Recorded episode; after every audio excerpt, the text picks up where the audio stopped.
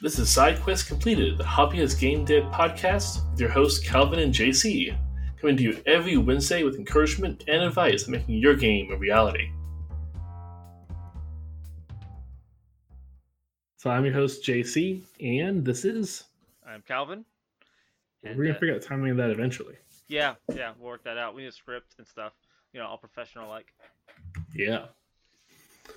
All right. Uh, so today we're talking about um, prioritization in your game project. And to clarify, we're going to talk about prioritizing which of your tasks to do in what order, not prioritizing doing your work among all your life stuff. Right? Those two separate topics there. Might t- touching on both, we'll see, but definitely focusing on prioritizing the work mm-hmm. in your game project. Right. Okay. Yeah. Yeah. What if we want to? Exciting. One assumption we're making is that we want you, game maker, are focused on getting this game complete and out there for the world to see. But if you're doing something like, say, Dwarf Fortress, where it's much more a personal passion project and simply adding to it is the fun, then your priorities are going to be different and also entirely legit. There's a lot of amazing games like Dwarf Fortress that are amazing because their developers took so much personal time to really develop it touch by touch and something really amazing. We're here to ship so and not the- just your cute couples. what if you're talking about you know this doesn't apply as much to these passion projects um, which are this long going what is the other side of that spectrum where the prioritization is much more important anything deadline driven. For example, I want to get, I desperately want to get Anthrotari done in a shippable state before the next Anthro New England, because the theme of that convention is the 90s. oh that is a And good, my, good crossover there yeah, yeah, you can't see how much I'm nodding, but I'm nodding a lot. And I can think of no better venue, Mhm. both being a relatively nearby convention, just a couple states away, and that theme of all things, and a furry convention. So I really that is a very hard deadline in a way that no other event has been, and it's not like it's all that close either. So I don't have any excuse to not get the game finished by then. Boy, I have Mhm. plenty of rationales, and so we talk about it in other episodes. But still, that is a very hard thing that I expect a very hard deadline that I expect to actually lead to me finalizing this in a way that all past general aspirations have not. Yeah, it's interesting. One of the uh, topics that we, among the topics we uh, floated talking about today and, and did not was um, events and you know, gaming conventions, any, anything where you're showing off your game. So we're not talking about that today, but the the little um, intersection of that topic and this is that deadline of an event or a specific um, a specific opportunity to show off your game, whether that's a physical event or good timing, like maybe you're making a Christmas themed game and the holidays are a good time to, to ship it, you know. Um, Yeah. Those events create a pressure where prioritization is really important, but it can also happen in, in two ways. It can be this is when I need to launch the game, and this is when I need to demo the game. And so your prioritization Mm. can often be not just what is the right order to complete all these things, but what is the right order so that when this deadline happens, whatever is done is a good package as, as a whole. Exactly. Because I, I don't know your plan is for that particular event, but if you were going to continue to do work afterwards, if there was more to, more to do to actually completely finish it, you want it to be a complete demoable and, and full experience. You don't want to be working on things that aren't valuable um, for that event or which cannot be demoed without on, on their own or without other pieces that can't be completed in time. Yeah, in this particular case, I want to make sure the game is purchasable because this is the biggest opportunity in the foreseeable future for actually making sales at a public event because I'm to have such incredibly targeted audience eager for that. And I don't want to miss the chance to actually sell the game. That is a I've never actually heard like that specific phrasing of the word purchasable, but it's a that's a really good, concise thought. Just be able to buy. You know, we don't really we a lot of times, especially um, side indie devs, don't think too much business side, even if you do plan on selling your game. But thinking of that as a single qualifier for how you're uh, the context in which you're making the decisions uh, is a pretty clean cut way to decide what makes what is important and what isn't. Because You might end up prioritizing something like Steam integration mm-hmm. over yet another level. Right. It means your game becomes, if not necessarily purchasable, you can lose it for free, nonetheless still fully integrated with the system. I know that in this case, I want people to be able to come up, enjoy the demo, and then go right into Google Play and buy it if they are so inclined. Right. So that's that's also going to um, there's going to be some non like the Steam integration. There's also other non immediate game work that may be prioritized there. Things like um, a auto playing demo that would play at an event. You know, so that isn't even in the sold version of the game. Maybe um, creating marketing tasks are also probably going to be within a lot really important for a lot of those deadlines. Taking time away from the actual development, ironically guess like a good example. Earlier events like playcrafting events here in new york have been other deadlines for me. In this case just demo deadlines. And for those i end up prioritizing content.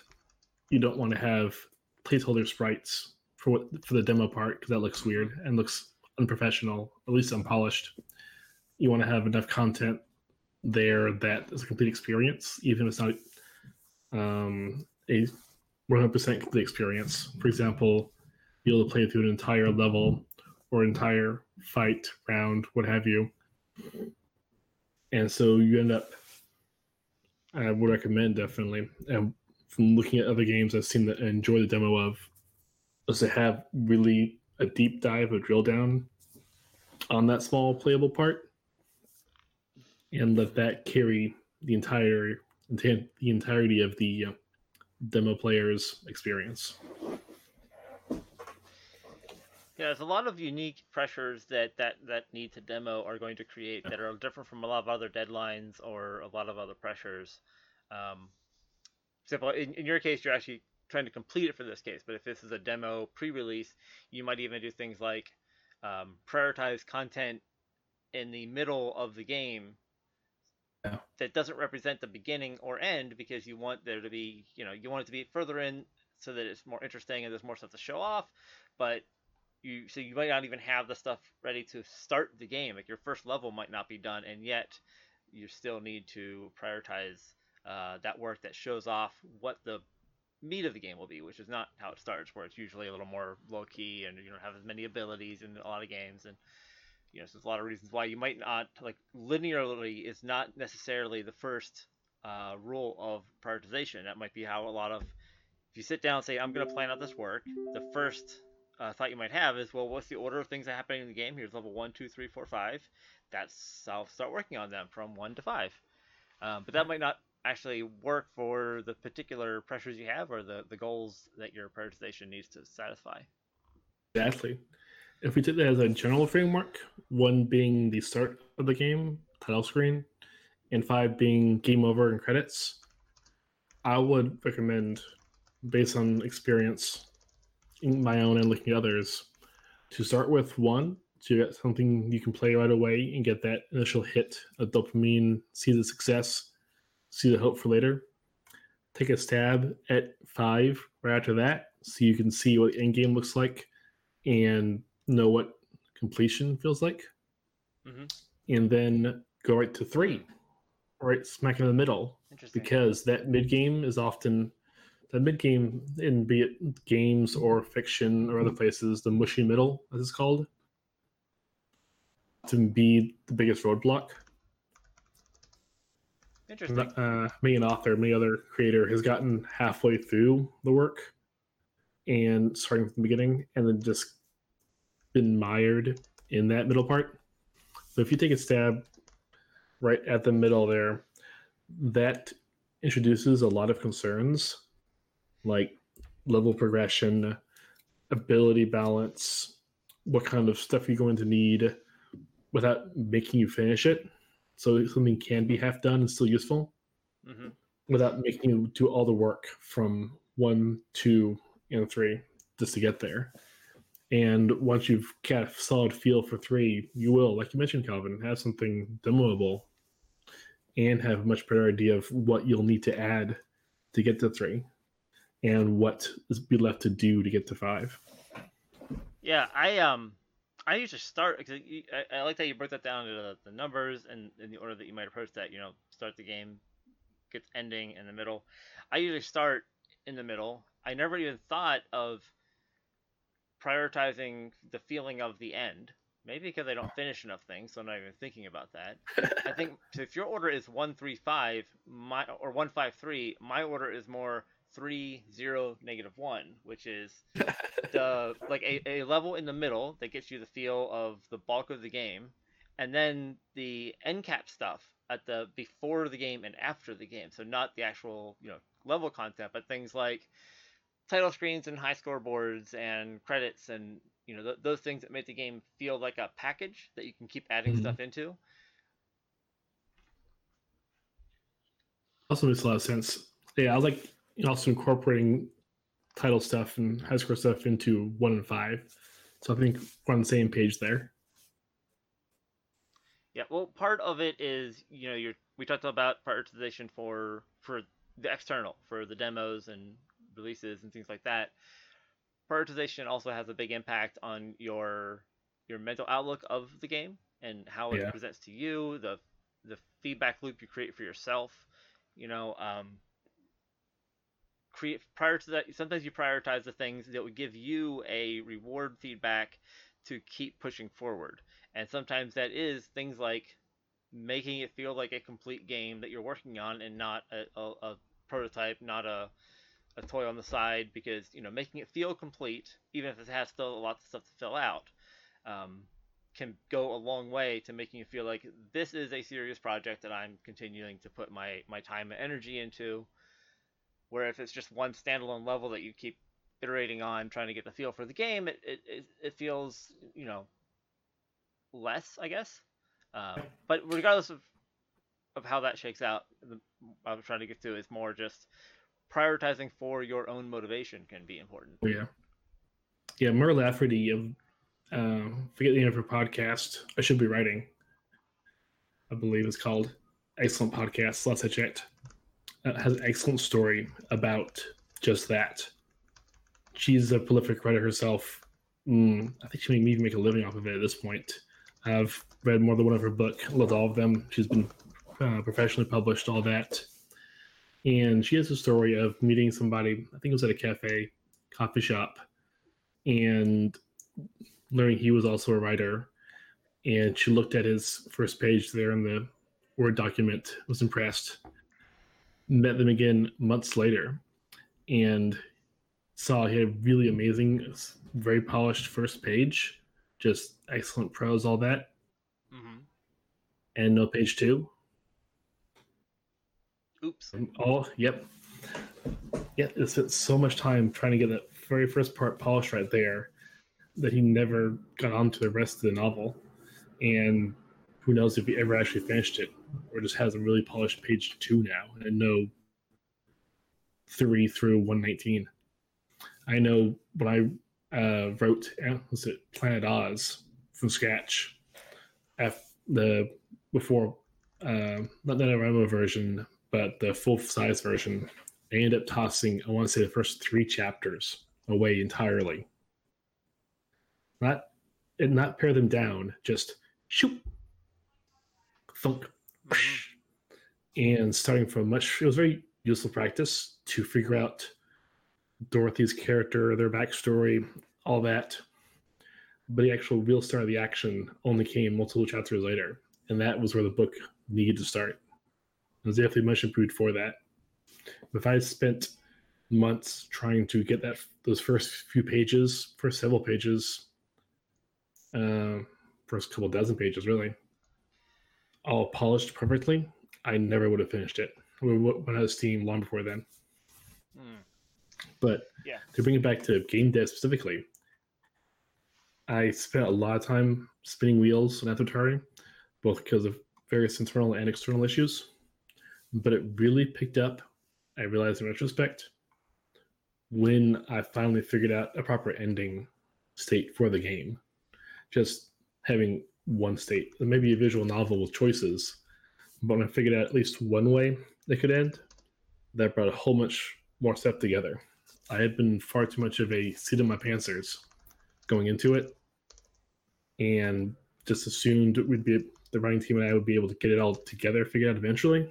But due to various complications, many of them me being a complication, we there was no formalized ending until much later in the development process. But you can just see the productivity and output ramping up dramatically once I gotten that particular thing unblocked. Just having that ending up there, already yeah. having already having a beginning, and even having a mushy middle. This has me thinking a lot because, like I said, I didn't really think much. Like I know the ending I want, but I haven't really thought much about working on that. I, I probably was planning on working on it at the end, but I should approach a little bit of it at least and see how it feels to flesh some of that out um, in in the current prototype because uh, maybe I'll get a, a similar kind of um, I guess it could act kind of as a beacon at the end. You know, it's like it's like if I can if the goal exists, if the the finish line exists, then I can try to get the player there. Um, exactly. Right now, it's just a jog and there is no finish line. So I I want to take that to heart and try that out. Um, and I think that it might be an interesting adjustment for my my plan from what my next my next part of the the project will be. So uh, I'll keep working on what I'm doing right now, but for the next step, I think that um, rearranging things to work on the ending um, is probably going to happen. This this yeah. this is a uh, ticking a lot of boxes in my head, so I like this. Awesome. That's what we're here to podcast for. Trying yeah. to figure this stuff out. And you make a very good point too that the general ideas start with one, five, move on to three right after that before you finish up. But you have to critically evaluate where you currently are in the game and see where you should be. You, it's much more of a five in this case.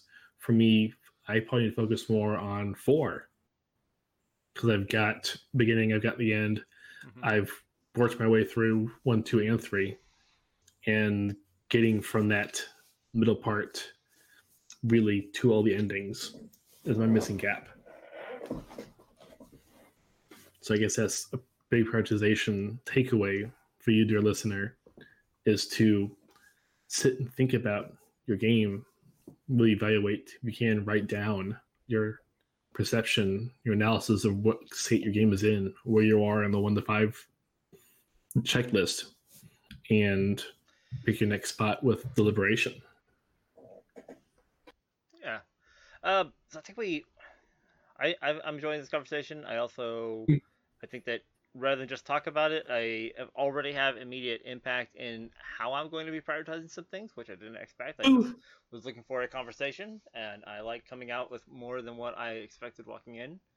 Um, so, is there anything else priority wise that you would like to um, to touch on, or to, to say, or to, to bring up, or uh, so I'm uh, thinking about moving on to our weekly um, check-ins of, uh, of various various bits uh, for the second half here?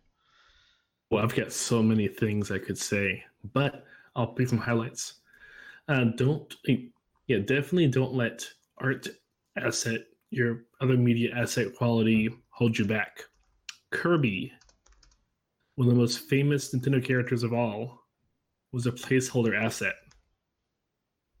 He was supposed to be replaced with another actual character art he became he was so beloved in his original form he became an actual character despite being someone's sketch so you never underestimate how impressed people will be with your placeholder art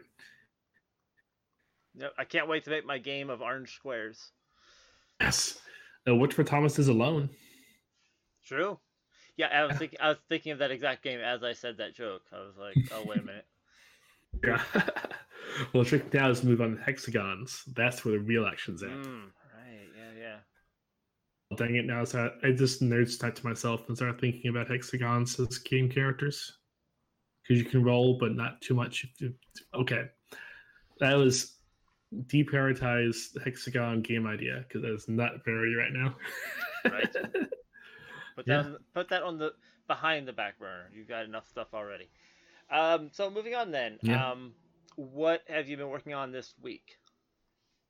As well, we're talking about prioritization anyway. Uh, what did you prioritize this week? Yes, I prioritized getting external feedback. I was much to my pleasant surprise. I managed to send out my March or end of February, start of March Patreon backer updates in a timely fashion. And I reached out to my backers for beta readers and already got back some great survey answers. And including one then wrote up a really wonderfully long, detailed analysis of their experience. It was actually very actionable. So big shout out to them. That's great. And I, yeah, I've been reading over that. Ooh. It made me realize that the main character is really lacking somebody in their corner, so to speak. They do a lot for the rest of the cast, but they could use some more emotional support themselves. So I may or may not introduce like a older trans aunt character who's busy looking out for them and being an outlet. That probably adds some more internal monologues to help develop Alex mm-hmm. as a character because they are they have, they have richer inner life than necessarily gets explained in the novel, especially because we were still filling them out as a character for a lot of early chapters. So some more of that to make them more real would help. And I guess plan going forward is just to execute on that. All right, Calvin, it's your turn. All right, so um, I've had a. I have been working on some visual adjustments that I wasn't sure about at first, but have been um, coming out really well. Um, basically, um, I think I, I might have on this before, but this is kind of like a, a, a, steam forward ahead of uh, something I was experimenting with last time I mentioned, which is my whole thing is sort of like a um, pre. It's supposed to feel like pre, a 3D game pre Doom, as if that Ooh. is in an era that didn't exist. Um, so my my goal or my my method has been just a bunch of low color, low pixel um, sprites in this 3D layout. Um, but it's a little hard to control exactly how those get laid out to be consistent and look like an actual screen and not just a bunch of low res sprites laid out high resolution. Um, so I do a pixelization filter, and then I have to kind of push my sprites through that, and they don't always line up right. So I've been trying to figure out how to um, make filtering work right for further away uh, tiles, further away objects, but make the close-ups still look crisp, uh, which yeah. So I'm I'm having to I'm, I'm realizing that this works basically if I oversize my sprites, but then I, am mm-hmm. trying to now build an asset pipeline that will automatically at import time adjust everything and handle them for me. Um, and that's been going really well. So now things are looking a lot better. Um, it adjusts the visual style a little bit, but it gives me more control. Um, it also improves the performance because um, I was doing some funky things with how I was trying to push the specific um, style and lighting I was doing before. Uh, but that has all gone pretty well, and it gives me a lot more freedom in how I create the sprites so that I can add details that become pixelized without worrying too much about the actual pixel art which is kind of a way I can cheat at it. So that's kind of cool. It's only cheating if you get caught. Um, right. But it sounds but like. But I just I just told you and anybody listening. So you're literally broadcasting it to the world. Yeah. Right. Um, and I also got working yeah. prototype builds so that when I have things at stages Ooh. where I have like a complete you know everything's in a working state. There's no major bugs. I can cut some um, exes and some WebGL builds and share with with people. Um, so, which, even if it's not real something to show off, it just it's like I was thinking about the bookends. It's nice to have it feel like a package. A package I'm filling with more content that I still have a lot to do in, but it is a thing instead of just a instead of just a Unity project in my hard drive. It is a thing I can conceivably share, and that is an important mental state for it to have, or for me to have about it. It's kind of like the difference between giving someone a cookie you just baked instead of pouring flour and eggs into their hands. Right. Sure. Because that would be weird. it would be weird. Don't do that. so, uh, so, so moving on. Um, what have you been uh, playing, reading, watching, um, etc. this last week? As the audience might have guessed from the pre-roll talk, I've been catching up on season three. Is that right? Season three, latest season of Castlevania with my girlfriend. I was watching episode and just before we started recording for dinner. Not necessarily the best dinner TV choice because it's uh, there's some blood and stuff in there. I guess that's the best um, dinner. yeah, today was tacos. All right, and I'm I'm getting really good at tacos. Eating them or making them? Yeah. Yes. Good answer.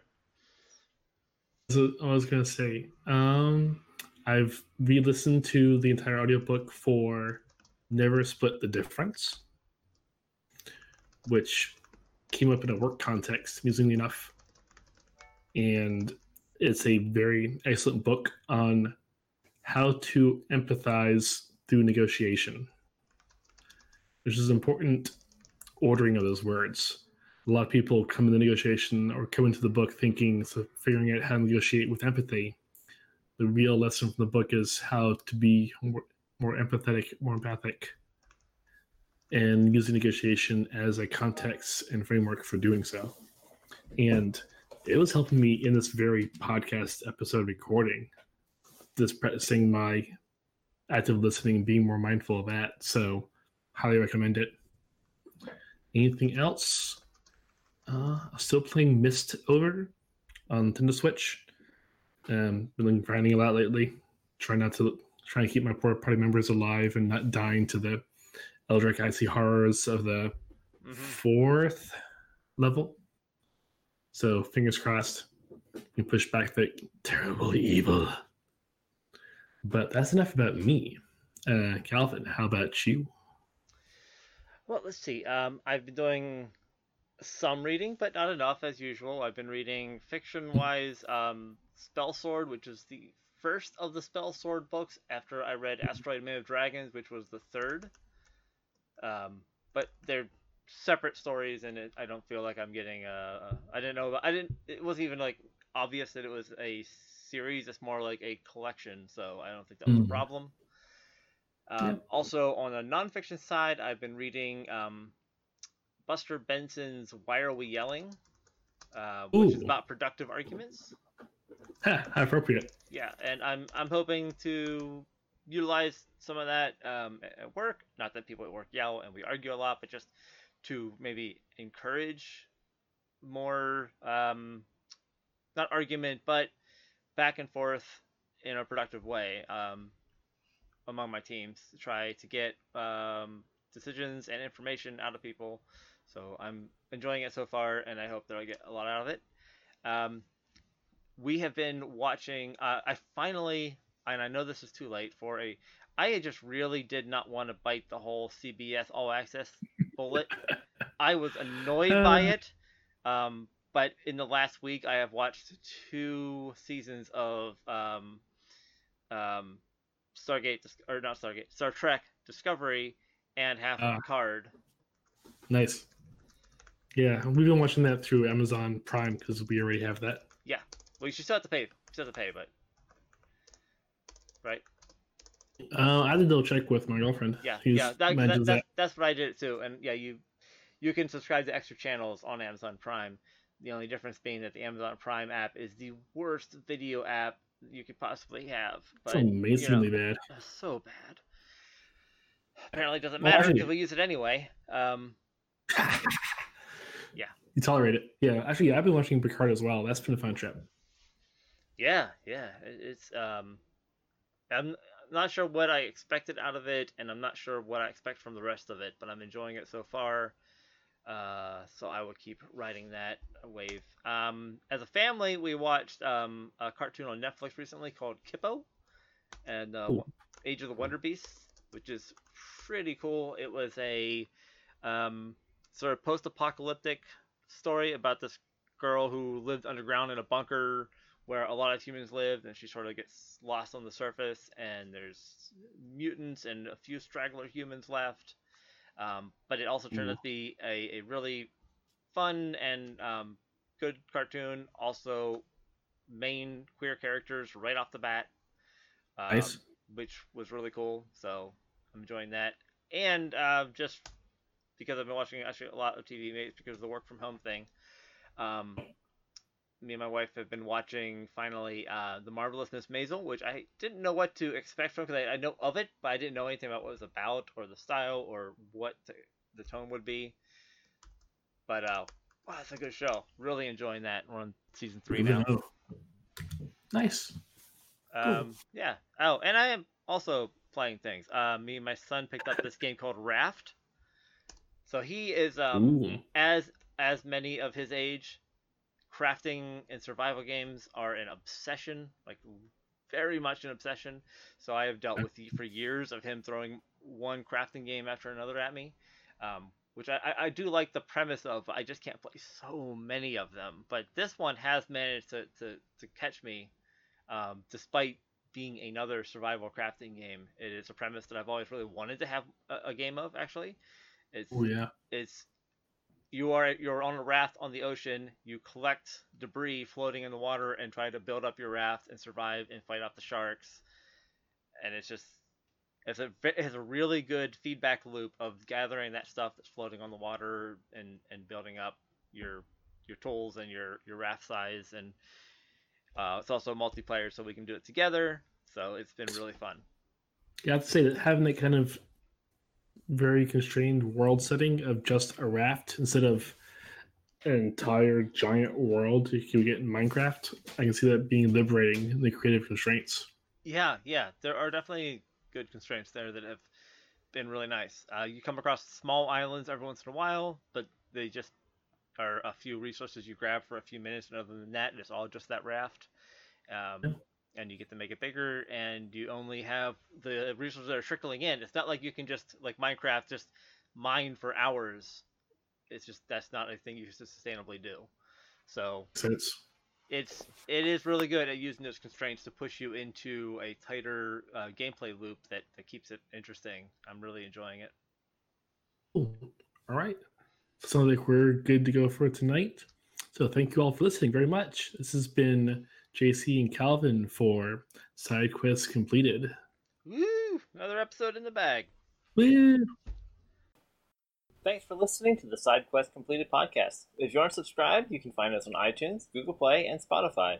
You can also find all our episodes and our RSS feed at sidequestcompleted.com. Subscribe today and don't miss an episode posted every Wednesday. Keep game deving, and we'll see you next week.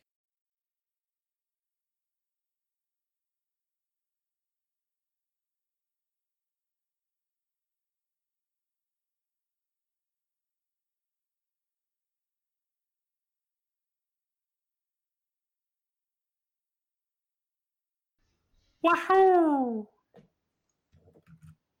Well, that was the Making that noise you made. It was a noise I made with my mouth. Wahoo! Wahoo! Wahoo! Wahoo! And you just keep going. Wahoo! Wahoo!